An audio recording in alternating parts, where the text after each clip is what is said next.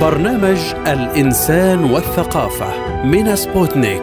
برنامج يتناول مجريات الحياة الثقافية والأدبية والاجتماعية الروسية بعيون عربية. تحية طيبة لكم مستمعينا الكرام من سبوتنيك في موسكو وأهلا بكم في حلقة جديدة من برنامج الإنسان والثقافة أقدمها لكم كالعادة أنا عماد فايلي نتحدث في حلقة اليوم من البرنامج عن دور المراكز الثقافية الروسية العربية في روسيا أو في العالم العربي في تعزيز روابط الثقافة والصداقة بين روسيا الاتحادية والبلدان العربية والإسلامية. برنامج الإنسان والثقافة تعتزم روسيا تطوير الشراكة مع بلدان العالم العربي والإسلامي بعد أن أعلنت اعتبار ذلك من أولوياتها وفقا لما تضمنته وثيقة الاستراتيجية الجديدة للسياسة الخارجية الروسية التي وقعها الرئيس الروسي فلاديمير بوتين في 31 مارس آذار 2023 وتحت عنوان العالم الإسلامي جاء في الوثيقة أن دول الحضارة الإسلامية الصديقة التي لديها آفاق كبيرة لترسيخ نفسها كمركز مستقل للتنمية العالمية في عالم متعدد المراكز تزداد الحاجة إليها وهم شركاء أكثر موثوقية لروسيا في ضمان الأمن والاستقرار وكذلك في حل المشكلات الاقتصادية على الصعيدين العالمي والإقليمي. وتسعى روسيا إلى تعزيز التعاون الشامل المفيد للجانبين مع الدول الأعضاء في منظمة التعاون الإسلامي مع احترام أنظمتها الاجتماعية والسياسية والقيم الروحية والأخلاقية التقليدية. وتهدف موسكو إلى تعزيز الحوار والتفاهم بين الأديان والثقافات وتوحيد الجهود لحماية القيم الروحية والأخلاقية التقليدية ومكافحة الاسلاموفوبيا بما في ذلك من خلال منظمة التعاون الإسلامي بحسب الوثيقة.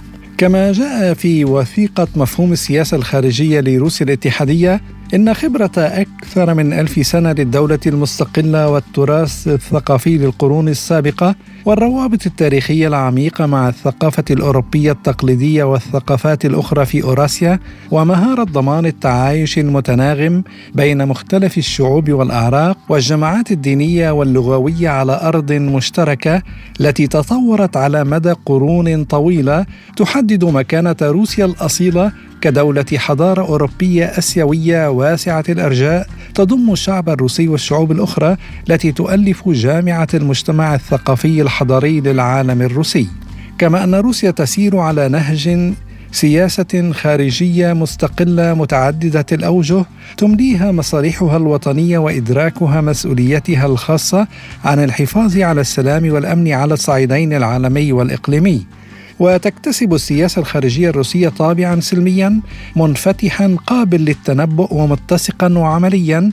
يقوم على احترام مبادئ ومعايير القانون الدولي المعترف بها عالميا. والسعي نحو تعاون دولي متكافئ يهدف لحل المشكلات المشتركة ودعم المصالح المشتركة. وتتحدد علاقة روسيا بالدول الأخرى والاتحادات بين الدول بمدى كانت علاقات وسياسة تلك الدول تجاه روسيا الاتحادية بناءة أم محايدة أم غير ودية. برنامج الإنسان والثقافة.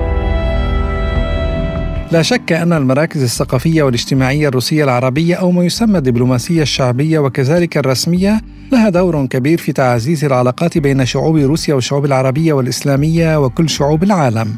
وفي هذا السياق إليكم ما يقوله لبرنامجنا رئيس المركز الثقافي الروسي العربي في سان بطرسبورغ الدكتور مسلم شعيتو. تأسس المركز الثقافي الروسي العربي في سان بطرسبورغ سنة 2012 وكان له أهداف واضحة منذ تأسيسه وهي العمل على تمتين العلاقات الثقافية والاجتماعية آه، ما بين روسيا والعالم العربي. انطلاقا من المقيمين والخريجين الذين آه، عاشوا فترة طويلة في الاتحاد السوفيتي السابق وتحديدا في مدينة سان بطرسبورغ أيضا أهداف هي العمل آه، مع الجاليات التي وصلت حديثا إلى آه، روسيا ومنها إلى سان بطرسبورغ من أجل التكامل والاندماج في المجتمع الروسي لأنهم آه، ما زالوا يعتبرون غرباء وهم يتصرفون على أساس أنهم في زيارة مؤقتة ولا ينسجمون في المجتمع. حكما من الأهداف آه، التي كانت أمام المركز هي العمل لإزالة الأفكار النمطية المشتركة عن روسيا في العالم العربي وعن العالم العربي في روسيا. وهذه تعيق الكثير من النشاطات الثقافية والاجتماعية. ولذلك آه، كان هذا هدفنا هو تعميم أفكار ومصطلحات جديدة في العلاقات ما بين آه، الدول العربية وروسيا خاصة في العلاقات الاجتماعية والثقافية. وعن النشاطات الثقافية والاجتماعية التي يقوم بها المركز في المدينة وفي روسيا عامة يقول شعيتو النشاطات الثقافية التي قام بها المركز الثقافي الروسي العربي في روسيا وفي العالم العربي كثيرة على مدى 12 عاما. أولها وهو مستمر بشكل دائم اللغة العربية. تعليم اللغة العربية في سان بطرسبورغ في أهم مكتبة مكتبة ماياكوفسكي التي تقع في وسط المدينة. مجانا منذ ما يقارب 12 عاما آه، تستمر دروس اللغة العربية للمبتدئين وللمتابعين أيضا. وحكما يقام آه، بالإضافة إلى ذلك نشاطات ثقافية بالمناسبات الاجتماعية والسياسية الوطنية الروسية والعربية. وأيضا آه، قمنا بأعمال ومؤتمرات ونشاطات في الدول العربية في مصر مؤتمر المترجمين والمتحدثين باللغة العربية في الأردن. هناك تعاون مباشرة مع مسرح الشمس الذي يقوم بنشاطات آه، مهمة ثقافية. ومدير هذا المسرح هو أحد مؤسسي المركز الثقافي الروسي العربي. وأيضا في سوريا وفي لبنان حيث حصلنا سنة 2019 على منحة رئاسية آه، مساعدة مالية قمنا بنشاط آه، فني في كل المدن اللبنانية وفي دمشق أيضا. وحكما في سان بطرسبورغ وفي روسيا كان لنا أيضا كثير من النشاطات منها مؤتمر حول اليمن. مؤتمر حول اليمن يتحدث عن اليمن حضارة عريقة في العالم العربي وفي العالم مؤتمر حول مدينة تدمر عندما كانت تتعرض من قبل الإرهابيين للاعتداءات والتدمير. مؤتمر الذكرى السنوية آه، لميلاد الرئيس الراحل عبد الناصر المئوية وتم وضع تمثال نصفي الأول في روسيا لأحد المسؤولين العرب. والرئيس جمال عبد الناصر في المكتبة الوطنية الكبيرة آه، في سان بطرسبورغ. عقدنا سنة 2018 مؤتمر بعنوان دور المرأة في تطوير العلاقات الروسية العربية وشارك بها العديد منهن من مصر وسوريا ولبنان والأردن واليمن آه، والعراق وليبيا آه، وفلسطين. وتم آه، هذا المؤتمر عقد في مدينة سان بطرسبورغ لمدة ثلاثة أيام. شاركت به أيضا المنظمات الاجتماعية والرسمية والشخصيات. في روسيا. واستمرت هذه النشاطات خاصة المؤتمرات الأخرى التي لها علاقة باللغة العربية وبالترجمة وبمسألة التعلم في روسيا والتعليم أيضا. وعن حالة العلاقات الثقافية بين روسيا والعالم العربي ودور المراكز الثقافية الروسية العربية في تعزيز هذه الصلات والروابط يقول الدكتور مسلم شعيتو. يعني العلاقة الثقافية بين روسيا والعالم العربي كانت جيدة في أيام الاتحاد السوفيتي لكن حاليا هي تخضع للبيروقراطية التي تعيق هذا العمل بالإضافة إلى تخضع إلى مزاجية الكثير من المنظمات الاجتماعية التي أنشئت من أجل النفعية فقط ومن أجل الربح. آه، ولذلك نلاحظ هذا التدني بمستوى تطوير العلاقات الثقافية الروسية. المراكز الروسية في العالم العربي تختلف بأدوارها وقدراتها من بلد إلى آخر مرتبطة بطبيعة الشخص الذي يقود هذه المؤسسة. نحن نعتقد أنه يجب أن تكون هناك خطة واضحة مرسومة مسبقا يعني من الحكومة الرسمية من المؤسسات الرسمية آه، تشير وتوضح كيفية التعاطي في هذه المسألة. العلاقة الثقافية هي من أهم العلاقات ما بين الدول. يعني سأعطي مثلا فريدا ليؤكد ما صحة آه، وما أهمية هذه العلاقة. عندما كنا نقوم باحتفالات فنية في المدن اللبنانية المختلفة ومنها إحدى المدن كان هناك وعد من إحدى الوزراء أن يحضر هذه الاحتفالية. لكن قبل عدة ساعات السفير الأمريكي اتصل بهذا الوزير ومنعه من حضور احتفالات ثقافية فقط ثقافية روسية.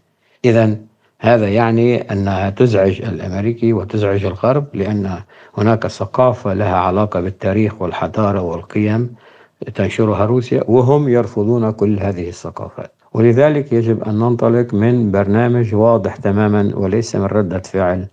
على ما يقوم به الغرب. وعن دور الجامعات الروسية التي يقصدها الطلاب العرب للدراسة فيها يقول شعيتو الجامعات الروسية حكما انخفض عدد الطلاب الذين يدرسون في روسيا قياسا مع أيام الاتحاد السوفيتي والذين آه، يسعون للدراسة في روسيا هم آه، يعني ثلاثة أنواع. أولا آه، لأن روسيا أرخص من الدول الأخرى. ثانيا لأن روسيا وهناك أيضا أفكار نمطية أن الامتحانات سهلة ويمكن النجاح بدون تعب. وشريحة ثالثة فعلا أتت لتدرس لأن آه، مستوى الاختصاصيين أيام الاتحاد السوفيتي مستوى مرتفع وأكدوا مصداقيتهم ولذلك يأتون للدراسة في روسيا. نعم روسيا قدمت الكثير آه، من أجل تطوير الكادر العلمي والطبي والمهني في الدول العربية آه، يجب أن تستمر وهذا مرتبط بطبيعة العلاقات مع الطلاب. الطلاب في الجامعات مهملون تماما لا يتعاطى معهم آه، أحد الإدارة فقط يعنيها دفع أو لم يدفع. قدم امتحاناته أم لم يقدم. كيف يعيش؟ كيف يتصرف؟ كيف يحل مسائله الكبيرة والكثيرة الاجتماعية لأنه أتى من عالم مختلف. هذا لا يعنيهم.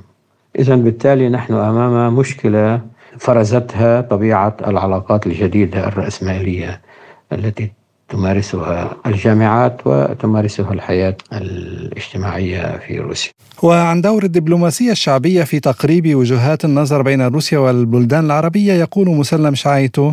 أثبتت أهمية الدبلوماسية الشعبية آه، في هذه الفترة ودورها المهم خاصة بعد آه، الصدام مع الناتو في أوكرانيا.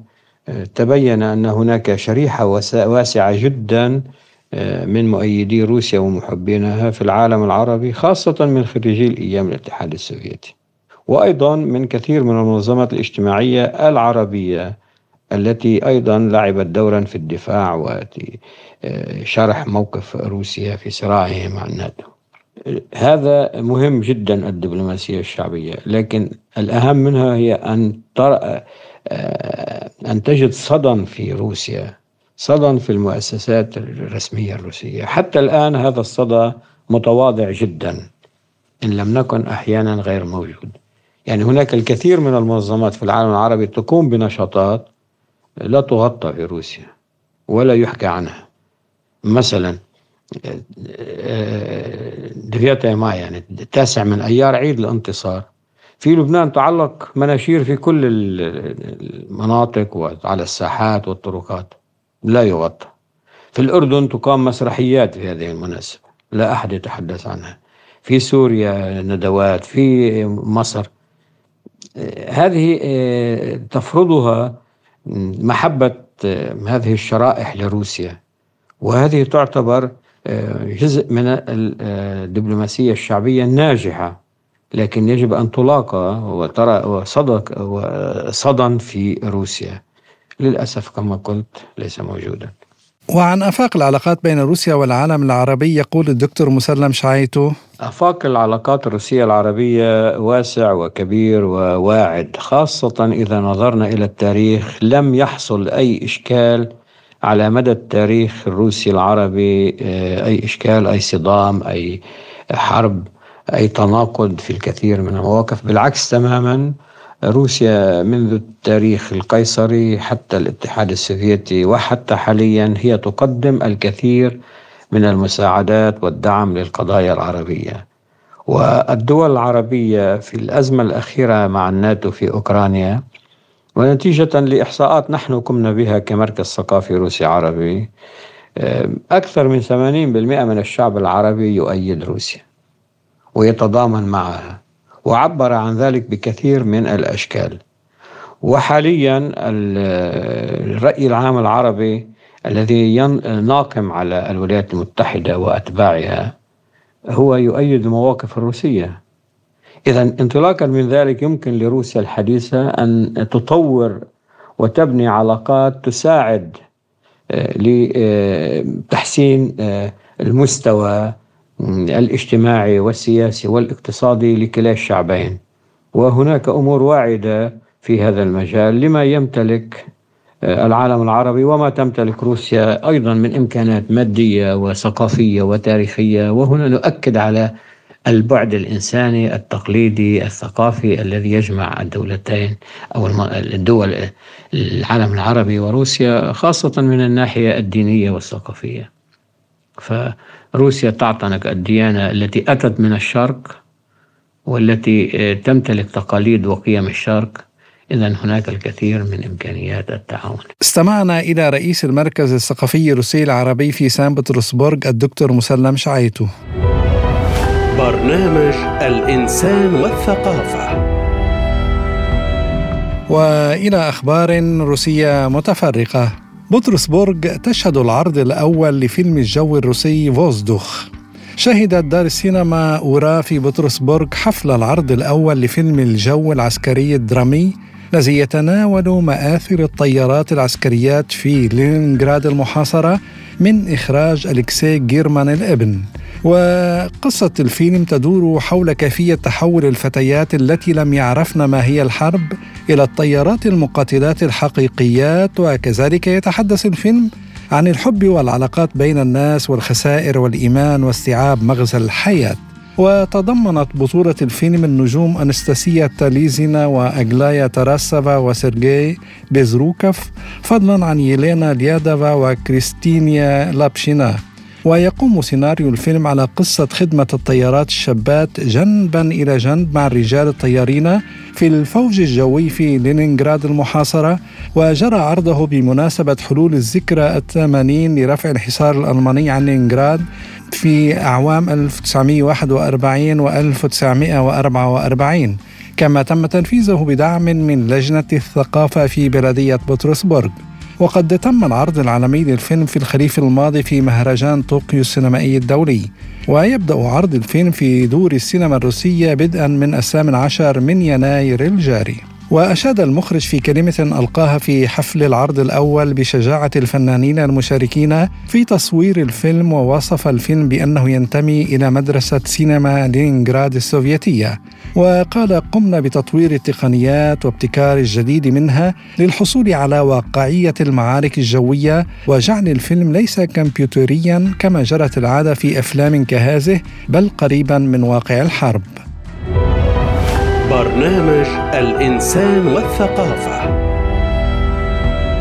وإلى موضوعنا التالي النظام الانتخابي الروسي محمي جيدا. صرح رئيس لجنة صون سيادة الدولة بمجلس الاتحاد الروسي أندري كليموف بأن النظام الانتخابي الروسي محمي بشكل موثوق مشيرا إلى أنه تم القيام بكل ما هو ضروري مع مراعاة التحديات الجديدة. وقال كليموف لقناه تلفزيونية روسية أود أن أبدأ بأن النظام الانتخابي الروسي محمي بشكل جيد ومحمي من الناحية الفنية. لقد تم إنجاز كل ما هو ضروري على المستوى التنظيمي مع مراعاة التحديات الجديدة. ولفت كليمة في الانتباه إلى حقيقة أن الوعي القانوني لدى المواطنين الروس زاد أيضا. مشيرا إلى أنه مع ذلك يحاول منتقدون أو بالأحرى أعداؤنا استغلال هذه الفترة لخلق ارتباك في الفضاء المعلوماتي ومحاولة زعزعة الإيمان بالأشخاص الموجودين وإيمان الأشخاص الذين هم ناخبون. وأضاف علاوة على ذلك يتم بث هذا إلى الفضاء المحيط بنا من خلال وسائل الإعلام الدولية وداخل البلاد. ويذكر أن التشريعات الانتخابية الروسية تنص على جمع المرشح توقيع ل 300 ألف مواطن بغية تأهله لخوض الانتخابات فيما جمعت حملة بوتين حتى الآن أكثر من مليونين وخمسمائة ألف توقيع. وأكد المتحدث باسم الرئاسة الروسية دمتري بيسكوف أن مستوى دعم المواطنين الروس للرئيس فلاديمير بوتين في هذا العام وصل إلى أعلى مستوياته. وأظهر استطلاع للرأي العام أجراه صندوق الرأي العام للدراسات الاجتماعية أن الرئيس الروسي فلاديمير بوتين يحظى بثقة 79% من المواطنين الروس.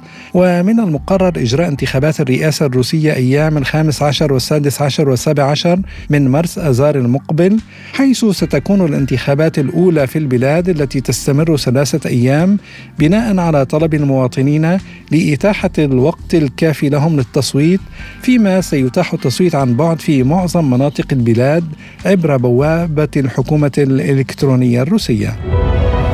برنامج الإنسان والثقافة المغني شمان يصبح صوتا لمعرض روسيا في موسكو. أتيحت لزوار معرض روسيا في مجمع إنجازات الاقتصاد الوطني في إنخا في موسكو فرصة لأن يستمعوا كل يوم لصوت المغني الشاب الشهير شامان يارسلاف درونوف بدءا من الخامس عشر من يناير. وجاء على موقع المعرض يوم السادس عشر من يناير أن شامان بصفته أحد المغنين الروس الأكثر شعبية أصبح صوتا لمعرض روسيا.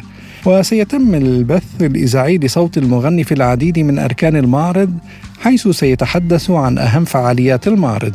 وقال الناطق باسم المعرض أن يارسلاف دروناف شامان يعتبر من أنشط المشاركين في فعاليات المعرض وقد حضر حفل افتتاحه وشارك في مسرحية الإيمان والأمل والمحبة. ووصف شمان المعرض بعد الاطلاع على معروضاته بأنه رحلة مذهلة عبر روسيا بكاملها. يذكر أن معرض روسيا معرض الإنجازات القرن الواحد والعشرين يقام في مجمع فيدي إنخا بموسكو في الفترة ما بين الرابع من نوفمبر 2023 والثاني عشر من إبريل 2024 والغاية من إقامة المعرض هي استعراض إنجازات كل الأقاليم التسعة والثمانين لروسيا فضلا عن الوزارات والهيئات الحكومية. ويحظى المعرض بشعبية فائقة لدى الجمهور ويرتاده كل يوم أكثر من مئة ألف شخص. برنامج الإنسان والثقافة. ورشة الرسوم المتحركة الروسية تقدم عروضا في الإمارات العربية. تقدم ورشة سيوز مولت فيلم للرسوم المتحركة الروسية في دبي عروضا متعددة الوسائط مستوحاة من مسلسلي رسوم المتحركة أومكا وبراستكفاشينا في يناير وفبراير من هذا العام. وقد قدم في الإمارات العربية في مطلع يناير الجاري عرض multimedia بناء على مسلسل الرسوم المتحركة انتظر لحظة الإجازة أفادت بذلك الخدمة الصحفية للورشة. وقدمت سيوز مولت فيلم ومدرسة الجاريتم ومسرح الفن الرقمي المحلي في دبي هذا المعرض الجديد في السادس من يناير الجاري.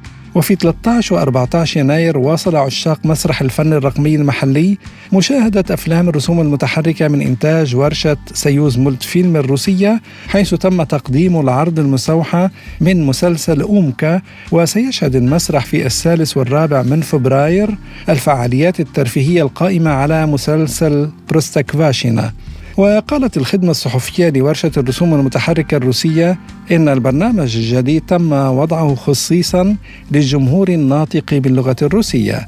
وقالت مديرة الورشة يوليانا سلاشيفا إن هذه ليست التجربة الأولى التي تجري بالتعاون مع مسرح الفن الرقمي في دبي مع العلم أن الورشة الروسية كانت قد قدمت للجمهور الإماراتي في عام 2023 عرضا مستوحى من مسلسل الرسوم المتحركة مونسيكي مشيرة إلى أن الورشة الروسية لا تقدم عروضا فحسب بل وبرامج تنويرية ترفيهية وكل ذلك بناء على القاعدة الحديثة المتقدمة للفن الرقمي التي يقدمها مسرح تودا الإماراتي.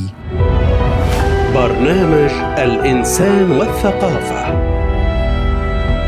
إيرادات فيلم خلوب دفا العبد اثنين الكوميدي الروسي تبلغ ثلاثة مليارات روبل. وصلت إيرادات شباك التذاكر للفيلم الكوميدي العبد اثنين وبالروسية холоп два للمخرج كليم شيبينكا إلى ثلاثة مليارات روبل. جاء ذلك في تقرير نشره النظام الآلي الفيدرالي الموحد للمعلومات حول عروض الأفلام في دور السينما الذي تولى إدارته صندوق السينما. وقد بدأ عرض الفيلم الكوميدي في دور السينما الروسية في الأول من يناير الجاري ويستمر إلى حد الآن. وبلغ إجمالي إيرادات شباك التذاكر للفيلم في الفترة ما بين الأول والثالث عشر من يناير حوالي ثلاثة مليارات روبل. يذكر أن القصة السينمائية الكوميدية عن شاب يدعى غريشا وهو أحد أبناء رجل أعمال ثري حيث يقرر والده إعادة تربيته من جديد والذي أدى دوره الممثل الصربي ميلوس بيكوفيتش.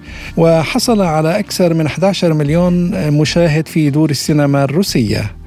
وكان فيلم العبد حتى عام 2023 أكثر الأفلام الروسية ربحا في شباك التذاكر الوطني وفي الجزء الثاني تدور أحداث القصة الكوميدية حول الفتاة المدللة كاتيا التي تلعب دورها الممثلة الروسية أغلايا تراسفا برنامج الإنسان والثقافة. كلمات روسية لعثمت ألسنة الأجانب. تتميز كل لغة بنظام صوتي خاص بها ما يمثل في كثير من الأحيان صعوبة للمتحدثين الأجانب بها كما تحتوي كل لغة على مجموعة كلمات تصعب قراءتها ونطقها. ونشرت صحيفة تركية مؤخرا قائمة كلمات روسية تتكون من 19 إلى 32 حرفا يصعب نطقها خاصة بالنسبة للأجانب.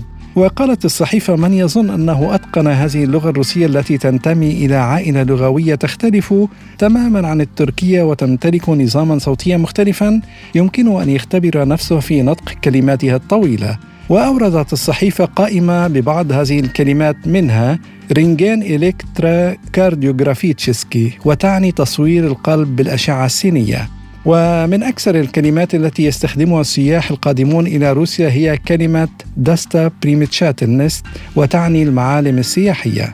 كما توجد كلمة человеконенавистничество وتعني كره الآخر أو كره الإنسانية عموما.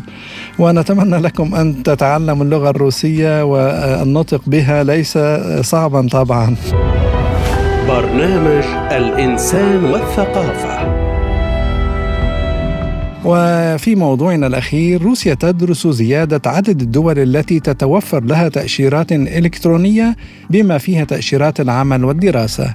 وافقت الحكومة الروسية على إمكانية زيادة عدد الدول التي تتوفر لها التأشيرة الإلكترونية بما في ذلك تأشيرات العمل والدراسة وفق إجراءات تنفيذ مفهوم سياسة الدولة للهجرة 2024 و 2025 وتدرس روسيا زيادة عدد الدول التي تتوفر لها تأشيرات إلكترونية بما فيها تأشيرات العمل والدراسة.